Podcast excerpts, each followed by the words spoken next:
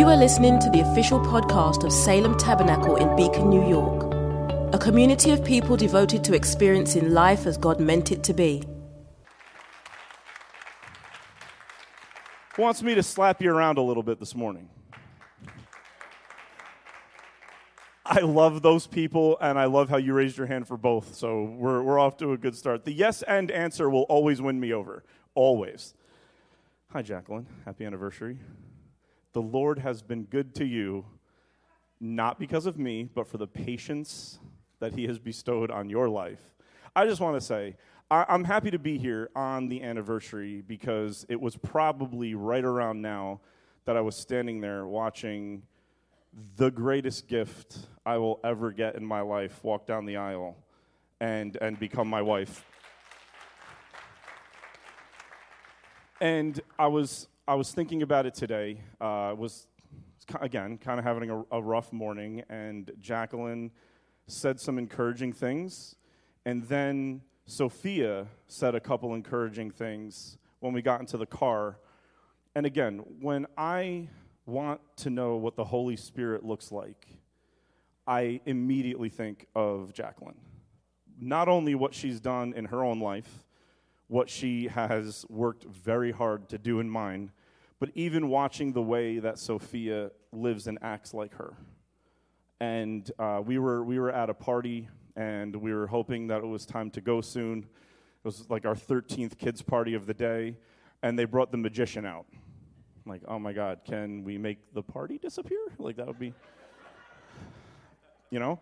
And during, during the middle of it, uh, one of the kids just had an absolute meltdown and like ran off. And we sat back and watched Sophia get up and go sit down next to that kid and sit with that kid for the rest of the entire time and missed everything that was going on up front and sat with him. And I said to myself right away, like, I haven't been that kind of person. Jacqueline has always been that kind of person. And so it's amazing what you've done in our life. And so I'm super excited for 12 years. I hope for 50, 60, 70 more with you. And I hope that one day you don't wake up and realize uh, you married down. so, no, I love you very much. Happy anniversary.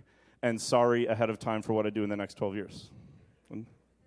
All right. The gospel. Now, Jesus was praying in a certain place, and when he finished, one of his disciples said to him, Lord, teach us to pray, as John taught his disciples.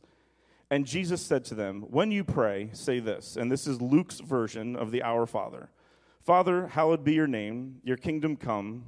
Give us each day our daily bread, and forgive us our sins, for we ourselves forgive everyone who is indebted to us and lead us not into temptation. Jesus continues teaching them how to pray, and he said to them, Which of you who has a friend will not go to him at midnight? Everybody say midnight. And say to him, Friend, lend me three loaves, for a friend of mine has arrived on a journey, and I have nothing to set before him because I'm lazy and ill prepared. That's not in my. Is that in your Bible, that part? No? Okay. And he will answer from within, Do not bother me. The door is now shut, and my children are in bed with me. I cannot get up and give you anything. I tell you, though he will not get up and give him anything, because he is his friend, yet because of his impudence, he will rise and give him whatever he needs. And I tell you, ask and it will be given to you. Seek and you will find. Knock and it will be open to you. For everyone who asks receives, and the one who seeks finds, and to the one who knocks it will be open. What father among you, he's still talking about prayer, what father among you, if his son asks for a fish, will instead of a fish give him a serpent? Or if he asks for an egg, we'll give him a scorpion? If you then who are evil know how to give good gifts to your children, how much more will the Heavenly Father give the Holy Spirit to those who ask. The word of the Lord. Aldo, you were correct. I do have oil on this rag, and I'm now wiping eucalyptus. Oh, no, it's fine. We'll be fine. You know me very well. He's like, You're going to be sweating like a pig in two minutes. Do you want me to get you a different towel because you just wiped the oil off your hands? I'm like, No. And now my eyelids are burning alive. So, we're in this series uh, called Summer Apocalypse, and I want to say this. We keep hearing this term, the new normal, and it needs to be said that the normal Jesus has always been trying to reveal is the ordinary. For Jesus, he's always been trying to give us the normal. The fact that we're looking for a new normal implies that it was normal before COVID, and it wasn't. And the reason why it wasn't normal before COVID is because we're still people who are only satisfied with an extraordinary life. We're only satisfied when things are bigger and faster and get more likes and get more hits and, and, and give us more stuff and more fruit is being born. Like we're, and more people are getting saved and more churches are going up and our churches are getting bigger. Like we're only people who are satisfied when things are moving forward at a rapid pace. And it's always been that way. It's one of the reasons why the world is in the pit that it's in right now is because we all inherently, because of sin, gobble up resources to move ourselves ahead. And Jesus has been trying since the beginning of time, since Let There Be Light, he has been trying to introduce what should have always been normal, and that is the ordinary, the boring, the mundane. It's such a cliche. Everyone's going to agree when I say this the ability to look at your life as it stands today and say that because God's hand is upon it, it is more than I could have ever dreamt of. We say yes in church to that, but do we live, make decisions like we truly are that content? Do we talk? Does our complaining reveal contentment? Do we complain about the right things? Or do we complain about things we should be thankful for and then become thankful for things we probably should be complaining about?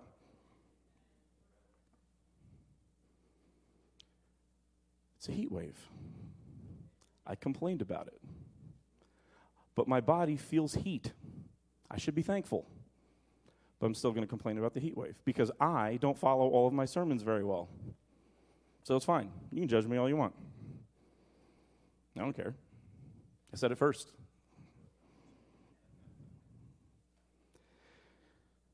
What trains us to live this unhurried, not not busy, unhurried. There's a difference when I say that God wants us to live an unhurried life. I'm not saying that he doesn't want us to be busy. Hurriedness is something that's going on in you when alarms are going off and anxiety is happening and you feel you're in a rush whether you're doing stuff or not. And we've all sat down and still not really been able to sit down on the inside. That's being hurried. You could be busy and not hurried on the inside. You could be massively busy with so much to do, mind numbing amounts of stuff, but be restful and unhurried on the inside. Jesus was busy. If not for nothing, he was working on me. That is enough for a lifetime, let alone all of you, Cahill over here, Steve, Tim, Aldo. I'm picking on the men. Ron, I'm scared of Ron. Ron, you're fine. Essie will, will kill me. Yeah.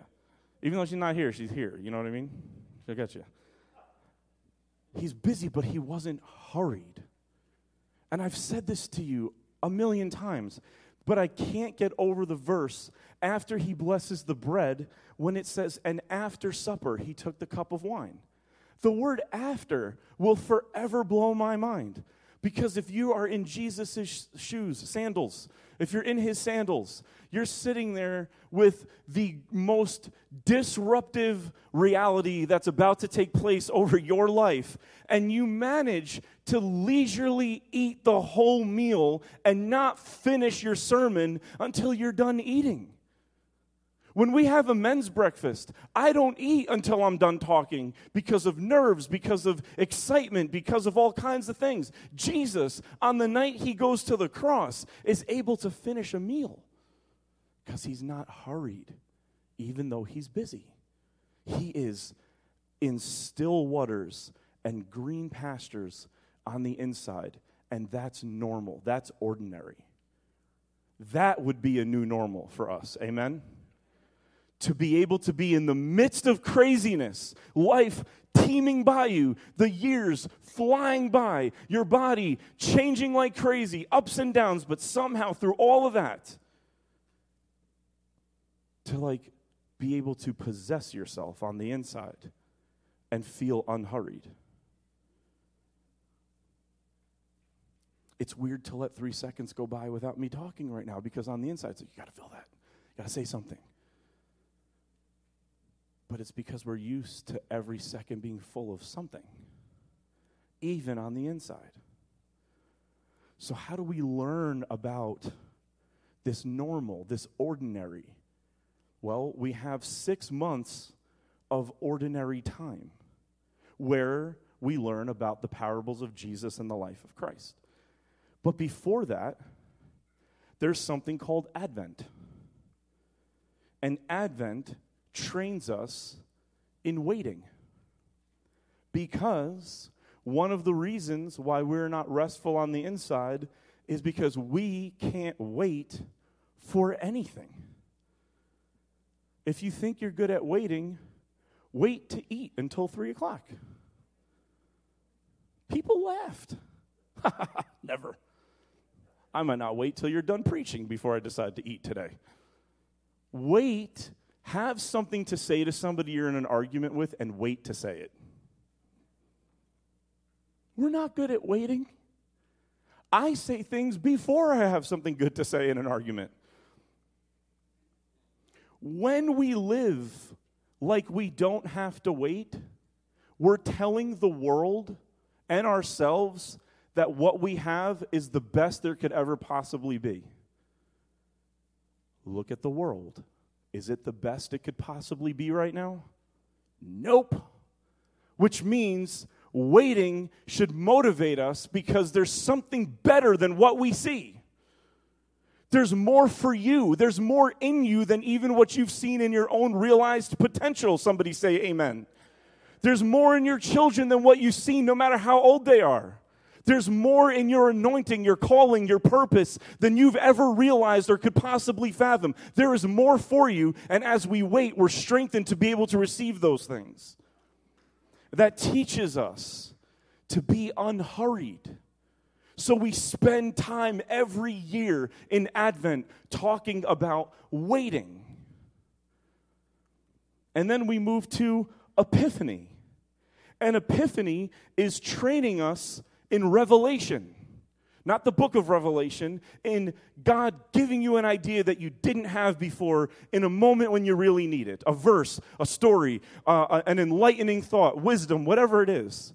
Why do we need to be trained in Revelation? Because if we're not, we will only ever be trained in our own conjured opinions. The opposite of a revelation from God is an opinion that comes from your gut. And so many of us, so many of us, myself included, in unfortunately deep ways, since 2020, because of so much lag time and alone time and isolation, we have confused our own carnal gut opinion with a revelation from the Holy Spirit.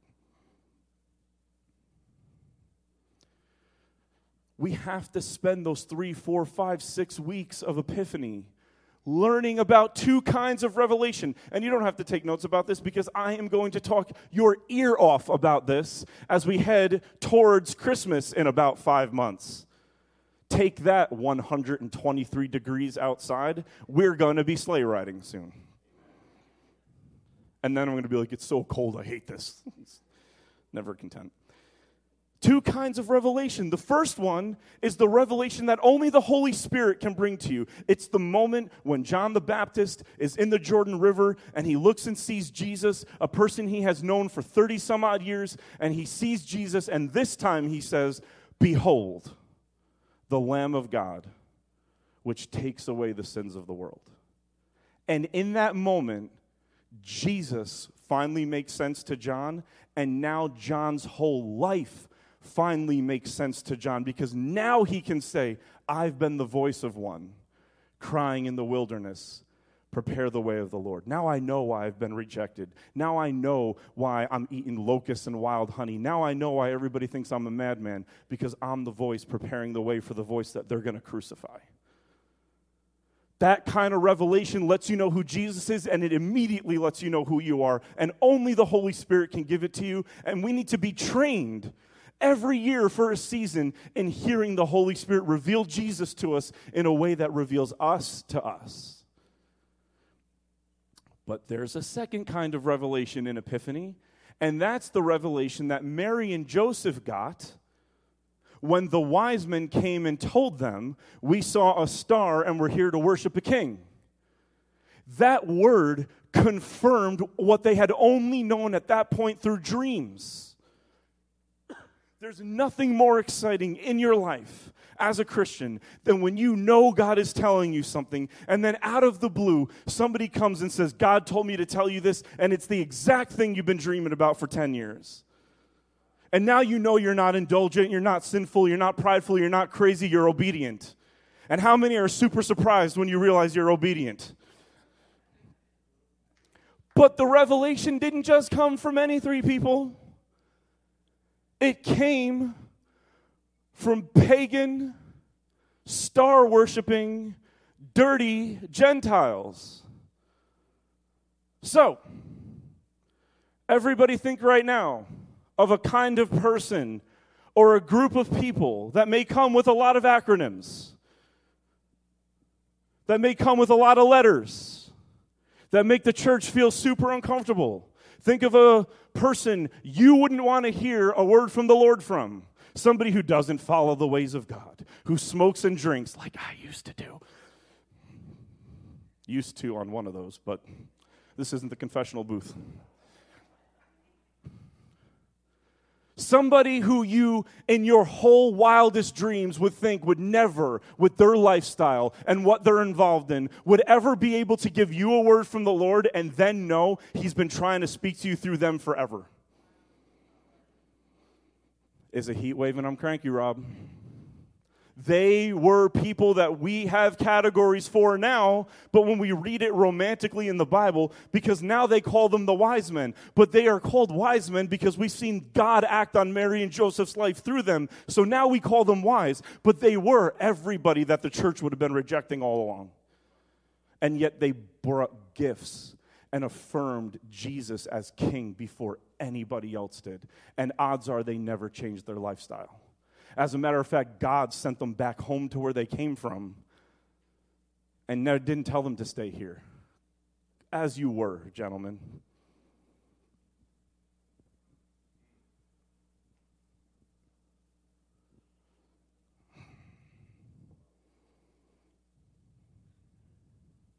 So that's fun. Who wants a word from the Well, we all want a word from the Lord from somebody in church on Sunday. But what about when somebody you have judged in your heart as being not Christian, not filled with the Spirit, disgusting and immoral? What happens when they are right and have a word for you? Are you ready to receive gold, frankincense, and myrrh from them? Well, we're not. That's why we need Epiphany every year until Jesus comes back. Lent, everybody's favorite, Lent. Everyone's got like make Lent great again t shirts. Like we all love Lent so much. Lent is training in self awareness. if there's something we all collectively lack, it is a healthy dose of self awareness.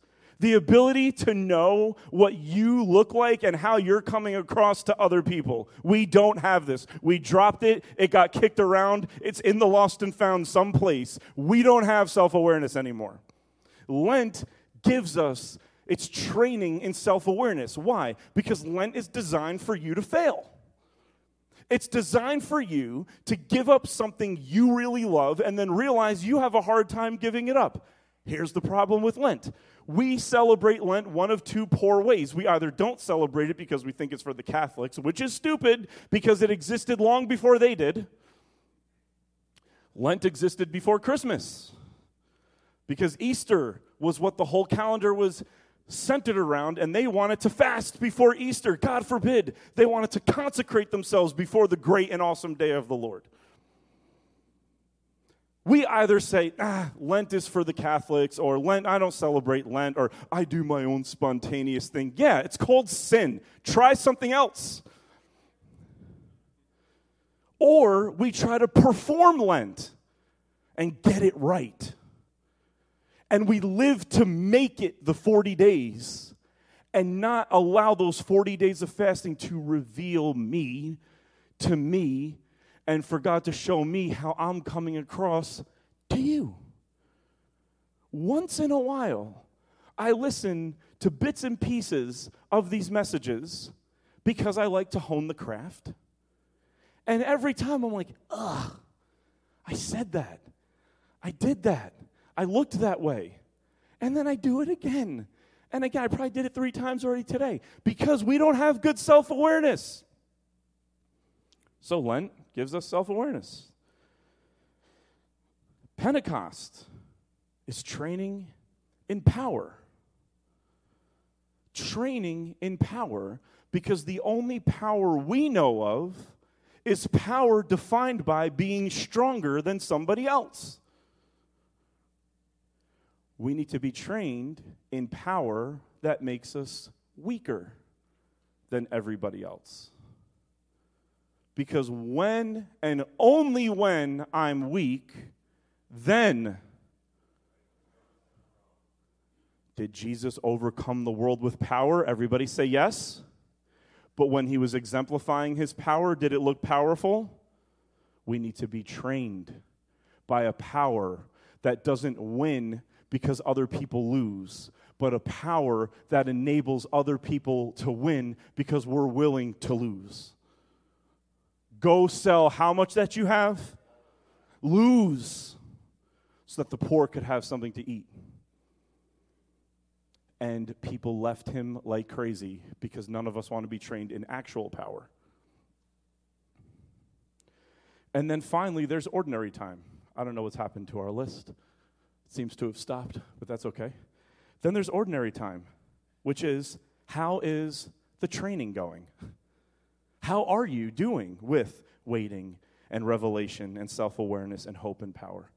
But the reason why we live hurried internal lives is because we don't want to wait, want to live off of our own opinions, don't want to be aware of ourselves. We don't want to hope. I skipped Easter. My bad. That was my fault. Easter, hope. Why is that important? Because hope means you don't have it yet. Yeah? How many have prayed and then realized God didn't answer it? How many prayed for the world and realized God didn't answer it? The only thing that can sat, like even get into that space is hope. But in order to be people of hope, we have to be people who say yes to not having what we need right now. The only way we can be hopeful is to admit that there is more good that we don't have that needs to come. You can't have hope if you're completely satisfied with your own personal life. Because if you're satisfied with where your life is at and that has made you a settled person, you're ignoring your brothers and sisters and you desperately need the parable of the Good Samaritan in your life. You cannot be satisfied as a human being and as a Christian with the Spirit groaning in you for the suffering of the world and be totally and completely content with your life, and hopefully God deals with everybody else's. Easter teaches us that. Sorry, that was my bad. And now, ordinary time is asking ourselves are we good at waiting? Are we good at revelation that goes against our opinions? Are we good with self awareness, hope, and power rooted in the cross, not in the sword, or the gun, or the tank, or the stock market? Ordinary time is time for us to see how much more training we still need. Well, this is all well and good. How do we work through that? There's one easy answer. It's the answer most given by Christians, and it's the answer most lied about by Christians. And that is, I'll pray for you. It's the answer we give more than any other answer, and it's probably the most consistent lie we actually tell. We'll get them group text with all the hands. Praying, praying, praying. Like, okay, you know how to click an emoji. But did you shut your phone, shut your TV, get on your hands and knees, and actually pray? Or did you basically throw prayer back into God's lap and say, Lord Jesus, please help them? And that's it. You didn't travail, you didn't cry, you didn't struggle through prayer. Yo, if praying is easy for you, you're not praying. Prayer needs to push you up against a brick wall all the time. Prayer should be the kind of thing that you have to say, Lord, teach me how to pray. Teach me to pray. Why? Because I just heard you praying, Jesus. That's what it says in the text we read. I heard, when they heard Jesus, they said, Whoa, we're not praying if that's praying. If what my man just did is prayer, I'm not praying. Lord, teach us to pray. So, what is the first thing we need? The first thing we need to develop a craft, to develop the art, to develop a good, solid, fruitful life of prayer, the first thing we need is to hear Jesus pray. It was only when they heard him that they said, Lord, teach us to pray. When they didn't hear Jesus pray, they thought they prayed well. How do you hear Jesus pray? I'm going to give you four ways. If you want to take a picture of that real fast before they take it off. If you don't, I don't care. I'm going to give you, I'm going to, heat wave. That's my thing, right? How did they hear Jesus pray? There are four ways to hear Jesus pray. Number one, your Bible. Listen, we're like we, the the training wheels are back on, even for us seasoned Christians. Read your Bible every single day of your life and feel bad when you don't. Read it. First of all, it's a great book, super important. Second of all, the only reason we don't read it is either if we're sloppy with our time or we're frustrated because we don't know what we're reading when we read it. Both of them, just put your eyes on two verses if that's all you could do. Put your eyes on the Lord is my shepherd and just eat that for the rest of the day. But put your face, get some of those words into your eye gate so it goes into your mind because this is where the gates of hell are. Where, what did Adam and Eve eat? They ate the tree of the knowledge. Where did David hit Goliath? Where'd the crown of thorns go? Jesus is the what of the church. This is where everything happens. So put his words in your brain. Because number one reason you should read your Bible is not for devotions, it's to hear what the Spirit prays every day. The Spirit is always telling the story of Joshua and the Battle of Jericho. The Spirit is always telling the story of Noah and the flood. The Spirit is always saying a father had two sons. One left him and went into reckless living, and the other stayed in the field. The Spirit is always telling, I saw a new heavens and a new earth descending out of heaven like a bride adorned for her husband. The Spirit is always saying, Restore unto me the joy of your salvation. And we need to hear the Spirit pray. Because when we hear the Spirit pray, we will say, if that's prayer, teach me how to pray. Read your Bible. And if you say you don't have time, go to your phone and look at your screen time. You have time. You have time. You have time. Two, history. And don't act like this is only for people who are smart and stuff. Like, you have Google. Google prayers that came from the church in different seasons of life over these last 2,000 years. Google prayers that came, that were written, that were prayed during the time of the Underground Railroad. Google prayers that the church was praying during the American Revolution, during World War I and II, during Vietnam, during times a thousand years before any of those times. Read what the church, have a book that has prayers in it that are nothing like prayers you would ever pray. Well, Pastor, you know, written prayers quench the spirit. What do you think the song is?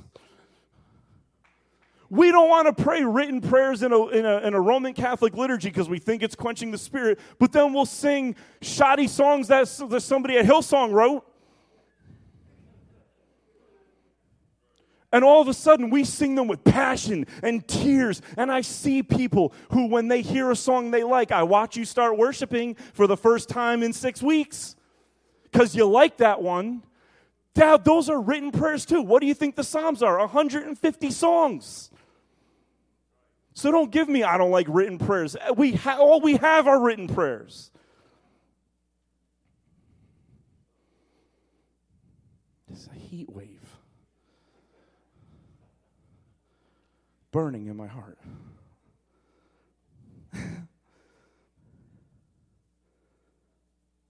Read the Book of Common Prayer. Not from the Episcopals. Shut up. Shut up. Read prayers that have stood the test of time, that have brought our Christian genealogy through everything that has ever happened in the last 2,000 years. Read them because that is how Jesus groaned through his body for all of those years. Hearing the church pray in its history is hearing Jesus pray because that's what Jesus was praying. How do you know that? Because that's what his body was saying.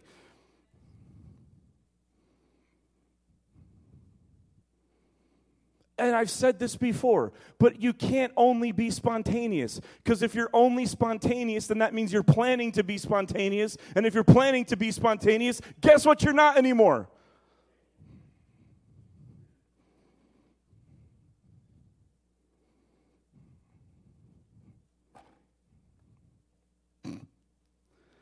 What else we got? Oh, your local church here this is one of the ways we hear Jesus pray.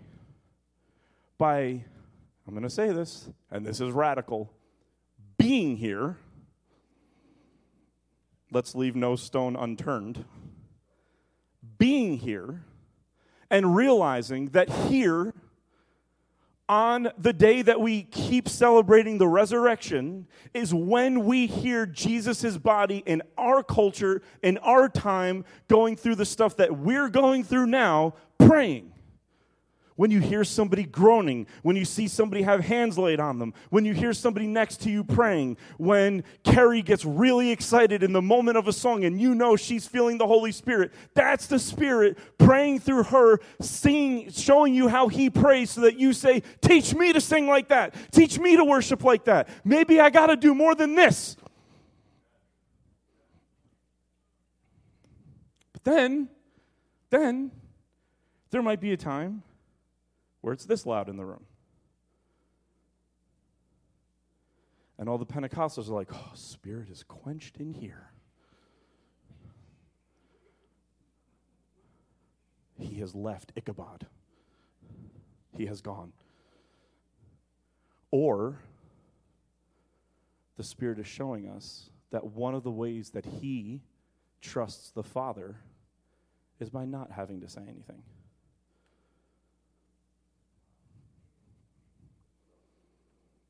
And just being and letting things settle. The preaching, the liturgies, the prayers, the Lord's table, when you hang out with each other outside of church, as the church, and you talk about what God is doing in your life. This is how you hear Jesus pray. And finally, groanings in your own self. The Holy Spirit groans in us with groanings too deep for words. Your pain is one of the ways that Jesus is showing you how he prays. So we have to let go of a church culture that ignores or doesn't confess pain or wrongdoing or yeah i should have went up for that altar call but i didn't want i'm a leader in the church. I didn't want people to see me go up there because oh my gosh. Man i will never give an altar call that i don't need to be at jeff. Difference between me is i sit in the front i'm there. I am all the time at an altar call when i walk into this building. But all of those ways need each other and are how we hear Jesus pray. When we hear him pray, we will say, Teach me to pray. When we hear our brothers and sisters in Christ share their testimony, we'll say, Teach me to pray. I'm excited again to pray for my kids. I'm excited again to pray for my health. I'm excited again. And N.T. Wright uh, said this. This is when he was bishop. And N.T. Wright said this. He said, When you pray, pray thousands of prayers for the world, hundreds of prayers for your family, and dozens of prayers for yourself. He's a genius. Pray thousands of prayers for the world, hundreds of prayers for your family, dozens of prayers for yourself. Is he saying to ignore yourself? But he's saying when you pray, first pray the most for people that will never even touch or benefit your life. People you don't even know. People who will never know that you prayed for them. People who will never thank you for doing it. Who will only know when they get to heaven that you have filled up bowls of incense for them. Pray hundreds of prayers for your family. That's a lot of prayers. NT. That's a lot of prayers and pray dozens of prayers for yourself. Pray for yourself a lot, but pray for others more. That's what the church is doing. Why is the church doing that? Because that's all Jesus ever did. He prayed for himself. I thirst. If it's your will, let this cup pass. Father, forgive them for they know what, not what they do. Now he's praying for other people. Jerusalem, Jerusalem. He's praying for other people. He prayed some prayers for himself, he prayed tons of prayers for everybody else. And just know if everybody's doing this, when you're not praying prayers for yourself, I'm praying prayers for you because I'm not praying prayers for myself. And when I wonder, well, what about me? I'll know that you're praying prayers for me because you're not praying prayers for yourself. Thousands for the world, hundreds for your family, dozens for you. Pray for yourself. But let your passion be praying for the world as well. Still going he Jesus does something interesting when he teaches us to pray. First he says, "Pray like this," and he gives them everybody's favorite word, a liturgy. When you pray, say, "Our Father, who art in heaven, hallowed be thy name." And he tells them exactly what to say. Don't say your own stuff. Say this when you pray. That's what he tells them. Say this. Luke is nice, he truncates it. Matthew extends it. But both of them are saying that Jesus told us not just how to pray, but the words to actually say when you're praying. But then he tells a story. He tells the story of a father who's in bed with his children when there's a knock at the door. This is still Jesus teaching us how to pray. So over here, he's saying, when you pray, pray these exact words. Pray a liturgical prayer, a prayer that is planned ahead of time. Say the words. But then over here, he's like, and when you're done doing that, knock, go crazy, say anything that comes to your mind until I answer you. So he's telling you exactly what full embodied prayer is it's liturgical, written, regimented prayers, and then it's absolute and complete recklessness, even being rude. It's midnight. If you text me at midnight, I'm going to be annoyed. If my notifications are off and I find out at nine that you texted me at midnight, I'm to be like, why? This better be good. I don't care that the Mets blew it in the ninth again. I wasn't watching. Jesus is saying, be rude to God. Wake him up. Pray recklessly for your children, recklessly for the world, recklessly for your family. Pray this written prayer. Pray this trellis. Get to know it and then fill it with the flowers and the roses and the fruit of whatever bubbles up out of you.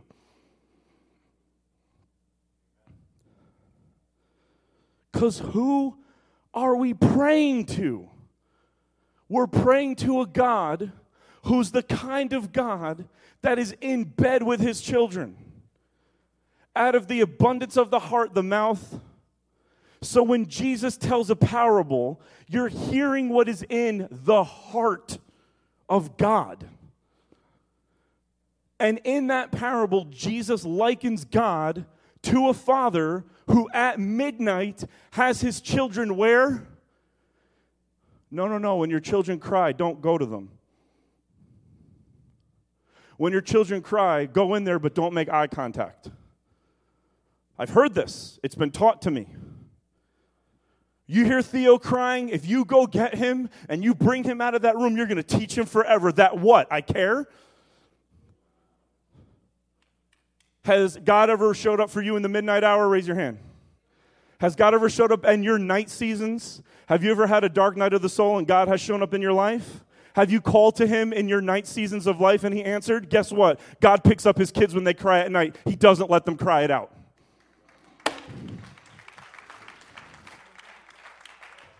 He's not saying park them in bed every single night. Don't do that to yourself, mom and dad. But he's saying when you discern the cry of, I just want to be up from, and every parent who is paying attention to the voice of their children knows that cry is not going to stop because they need me. Get them. Get them. Why? Because when Jesus tells us to pray, he likens God to a father who has his children in bed with him which means when our children, especially when they're young, cry, they're learning to pray. And when we ignore their cry, we're communicating to them what God is like. When we don't make eye contact, we're communicating to them what God is like.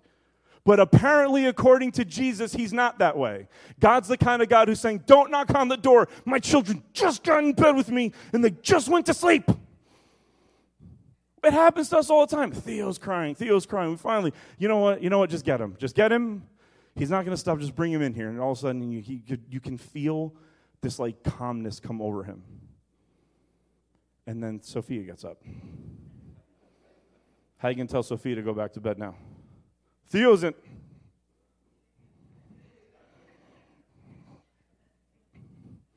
Look, if somebody knocked on my door at that point, I'm be, I don't care how much bread you need. Walmart's 24 7. But I'm just, I'm, I'm saying this to you. I'm saying this to you, young parents. Have a rhythm. Train your children. Don't let them get whatever they want because they cry. That's not healthy. Okay, so the extreme of don't make eye contact, never go in there, no, that's abusive. The, the whole thing of just always let them be with you, and, and because really you're scared for them not to be, even though they probably are sick of being around you, that's not healthy for them. But have a rhythm where you try to discern in your spirit what cry you're hearing and know that you're teaching them how God responds in the night seasons of their life. And if you're here and you're saying, Pastor, information I could have used 20 years ago, all I'm saying to you now, I don't care how old your children are, listen to me very carefully. Right now, no matter how old they are, be with them in their night seasons and let go of your ego. Be with them in their night seasons now. They're struggling at, in their marriage, be with them. Don't just tell them everything they're doing wrong. Just be with them. Be there. Hold them still. We're all going to go through night seasons. We're all going to go through the dark night of the soul, no matter how old we are. It's midnight for somebody today. Be with them. Even if they're not reaching back to you, you let them know I'm in this doorway, I'm darkening this doorway, and if you don't ever reach for me, I'm still I'm still reaching for you because I want you to know what Jesus is like. They don't have to call you back, text them in their night seasons. They could yell at you and say, Never talk to me again. Be there for them in their night seasons. Be stubborn, mom and dad. Be rebellious against their rebellion. Be there for them. Let them know you're there. Let them know it's so easy to get in touch with you. It's simple to get in touch with you. That's the kind of God we pray to. That's the kind of God we pray to. Almost done. Still going. Give me 10 more minutes of another point and then three more points. Well, he says, pray for anything and he'll give it to you. But then he finishes the parable with something very interesting. If your son asks you for an egg, don't give them a snake. Fair? That's, I mean, that's not a stretch, I hope. Ron, would that constitute a, an investigation? It would. Okay, so no, no snakes for breakfast. Got it. Jesus is saying God will answer anything you pray if you ask for things that are like a child asking for food. He doesn't say, if your child asks you for 27 candy bars, God will give it to him. Notice the, how masterful he is at telling stories. When your child asks for something that can help them, you'll give it to them. So, this doesn't mean what's so pray for houses and cars and lands. No. He tells you what to pray for the Holy Spirit and I'll give it to you. Wake me up for the Holy Spirit, and I'll get up and answer the door. Be relentless for the Holy Spirit, and I'll make you sensitive to the fact that I gave the Holy Spirit to you a long time ago. I'll unnumb what's been numbed by vices. The Spirit is, you ready? The Spirit may be the prayer that will be answered 100% of the time until Jesus comes back. We're going to pray for protection. We're not always going to get it. Don't know why. We're going to pray for wars to cease. They're going to rage. We're going to pray for natural disasters to be stayed because these are things that kids should pray to their father for. Amen? We're going to wonder why a lot of our good prayers aren't answered. Yes, we are. But the one prayer that will always be answered is I need the Holy Spirit. Sometimes it's because I need the Holy Spirit because you haven't answered my other prayers and I don't know how to handle myself.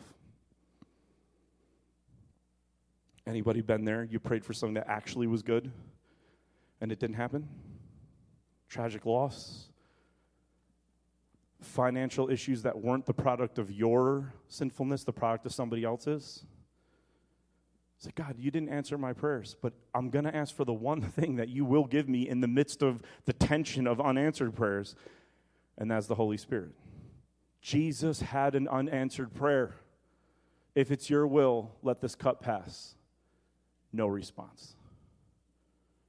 And he shows us what it's like to be filled with the Holy Spirit in the midst of not hearing God respond to a prayer.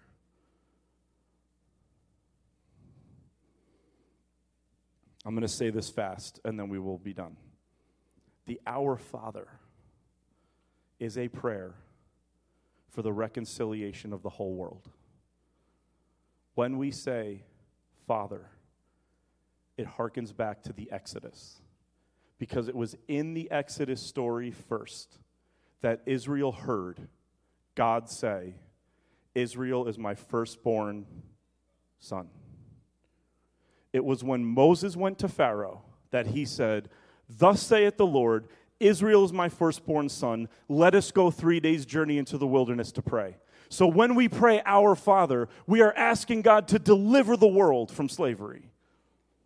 When we say, Hallowed be thy name, we are doing when we hallow God's name, when we praise Him, when we worship Him, when we thank Him, we are doing what life will look like for everyone one day praising God. So when we worship Him, if you're healthy enough right now in your life to be able to wake up and worship God, you are not just worshiping God for yourself, you're doing what will one day be everybody's reality. You're doing it for them now. Daily bread. Let's just be very simple about this. Give us this day our daily bread. You know you're privileged when daily bread gets to be an analogy. Daily bread is forgiveness. Daily bread is needing a word from God. Daily bread is the scriptures. You know what? You are privileged when daily bread really doesn't mean daily bread for you. But there are billions of people on this earth who are actually hoping for actual, like, bakery daily dough bread to eat.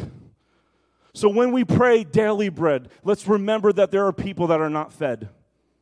and ache for them and let it bother you and be mad at God about it. Forgiveness, the restoration of relationships, and the lessening of our need for vengeance. God, I don't want you to kill my coworker, but I would not mind them tripping and falling down and hurting their elbow.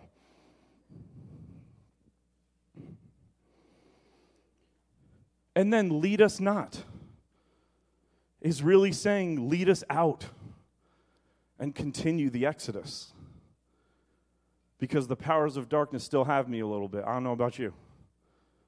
It's real hard to have a straight week of being on fire for the Lord. It is real easy to get knocked off that horse. I still need deliverance in my life. But you're saved. Yeah hang out with me for 10. Maybe I'm not. I don't know. Depending on your theology, I'm probably not. But I still need deliverance in my life. Until temptation doesn't have anything on me, I need deliverance in my life. The minute my insides say, ooh, to something I shouldn't say, ooh, to, I need deliverance. When we pray, God teaches us how to recover the ordinary. And we can stop trying to be so extraordinary to mask the fact that we would just love to see the hand of God in the everyday things. Let's stand to our feet this morning.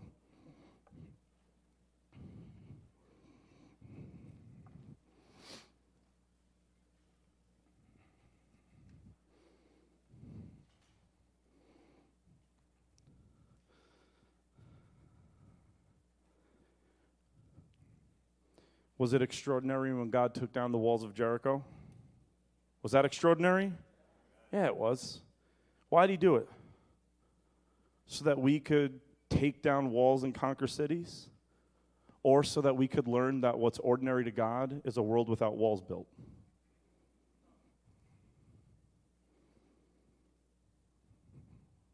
Where you stand on that issue, but okay.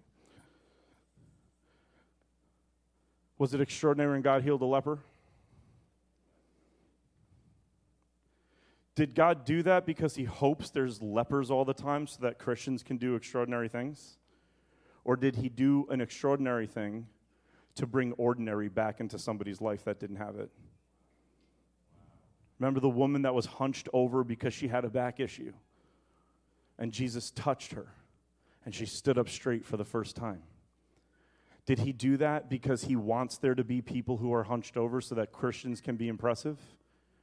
Or did he do something extraordinary to recover the ordinary back into somebody's life?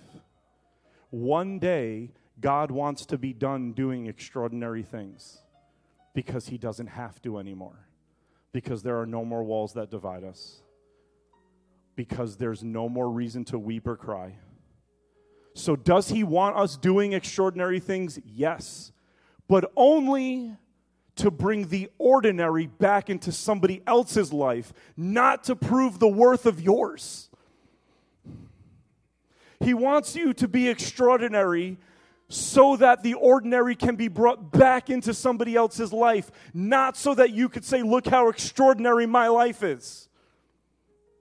We do extraordinary things for ourselves because we're so dissatisfied with our life, but we're supposed to be doing extraordinary things for people who are living less than ordinary to bring them up to ordinariness. And one day, there will be no more need to do that because every wall will be flattened. What does John the Baptist say? Every valley will be lifted and every hill will be leveled. And the knowledge the glory of the Lord will cover the earth as the waters cover the sea. Even so, come quickly, Lord Jesus. He wants you to be extraordinary so that you can bring the ordinary back into somebody else's life. So, what does he do? He brings us to this table and he takes something less than ordinary, wafers, and he pours his spirit on it and he makes it extraordinary the body and blood of Jesus so that he could recover the ordinary, which is us knowing that there's always a place for us and anybody else at his table. He takes something less than ordinary, makes it extraordinary to remind us that the ordinary is that you have a place at his table, no matter who you are, no matter what you've done. And that is the message we're supposed to take out of here to the world. Come and sit at my table because you're always welcome at Jesus' table. Well, I don't say anything that you've done. I'm not even here to ask you to make a decision. I just want to break bread with you. Because something happens when bread breaks, doesn't it? They say for the rest of the Bible, isn't it interesting how he was made known to us in the breaking of the bread? That's ordinary when you sit down with people and break bread with them and let them know there's a place in your life well, guess what? You're the body of Christ. So if there's a place for them in your life, they're already in Jesus' life. Holy Spirit, thank you that you bring us back to the night when Jesus was betrayed. And when we put ourselves in that room, we hear him say, This is my body as he holds up the bread, broken for you. As often as you eat this bread, eat it in remembrance of me, that you're welcome here.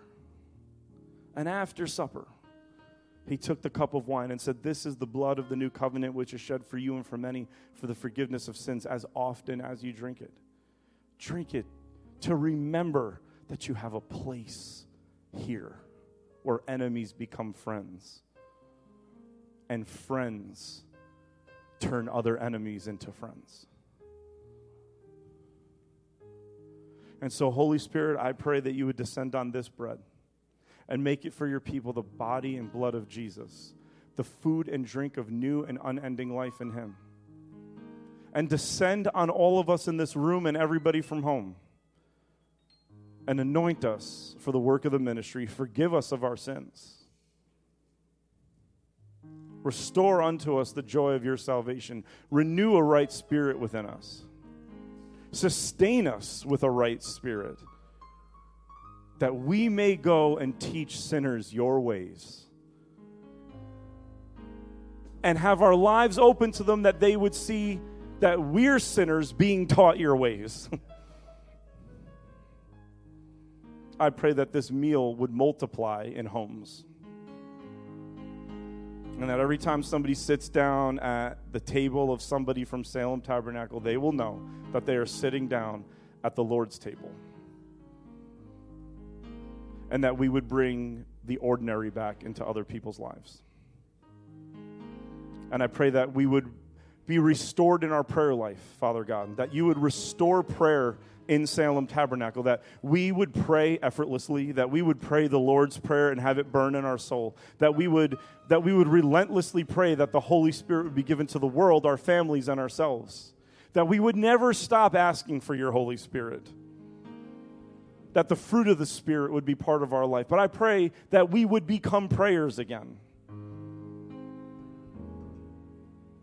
And that homes this week and forever would be radically changed by people praying. Just the atmosphere that is cultivated when people pray changes things. Some things we know, some things we'll never know, but things change, things heal, things move toward the new heavens and the new earth when we pray. And so I pray that you bless us with the remembrance and the ability to pray. These are the gifts of God for the people of God. Everybody from this side, you could receive here. Everybody from this side, I'll be right here in the center for everybody. And if you would feel more comfortable with the regular cups, the ushers have them for you. Come to the Lord's table and worship with us one more time.